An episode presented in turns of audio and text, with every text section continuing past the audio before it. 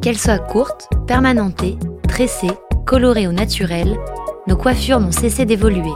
Et elles en savent long sur nous. Mais nous aussi. Aujourd'hui, Viviane nous raconte la petite histoire des tendances capillaires. Dès l'Antiquité égyptienne, déjà des modes capillaires se dégagent. Les hommes portent les cheveux courts avec les oreilles bien dégagées, et les femmes portent aussi bien les tresses, les queues de cheval, ou affichent longueur lisse ou ondulée, mais toujours richement décorées. Dans la Grèce antique, pour se différencier des peuples migrateurs du Nord, on se frise les cheveux. Les femmes des classes aisées avaient souvent des coiffures longues et compliquées.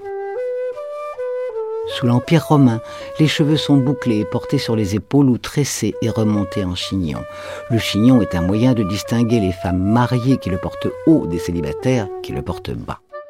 Au Moyen Âge émerge une très grande variété de coiffures, cheveux lâchés, noués, tresses, coiffures élaborées avec voile, barbette et touret, une sorte de cylindre qui entoure la tête. Les femmes ont aussi l'habitude de se raser les cheveux qui dépassent du hennin, à l'image de la maîtresse du roi Charles VII, Agnès Sorel. Chez les hommes, la coupe au bol était la coiffure tendance. À la Renaissance, l'Espagne, qui domine l'Europe, impose ses modes comme celle de la fraise, et pour s'adapter, les coiffures sont dégagées vers l'arrière et élevées sur l'avant. En Italie, la mode est au blond vénitien obtenu par un mélange à base d'urine humaine ou animale, de safran et de citron. Oh my god!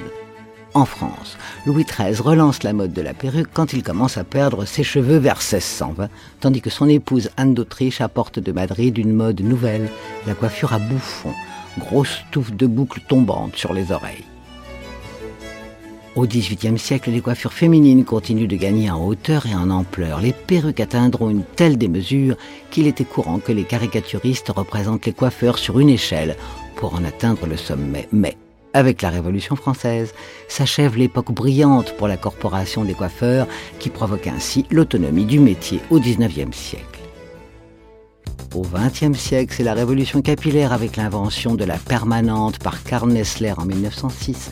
Les premières coiffures faites à l'aide d'un sèche-cheveux datent des années 60. Ce qui marque ce siècle avant tout, c'est la variété. Victorien, hippie et même look punk.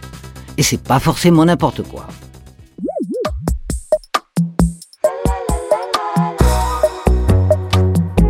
La Petite Histoire 2 est un podcast coproduit par TV Only et Initial Studio adapté du magazine audiovisuel éponyme, produit par TV Only, Jean Monco et Séverin Delpont, imaginé et commenté par Viviane Blassel et écrit par Benjamin Doise sous la direction de Viviane Blassel.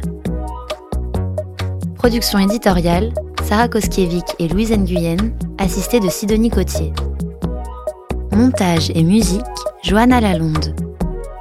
Avec les voix de Viviane Blassel et Louise Nguyen.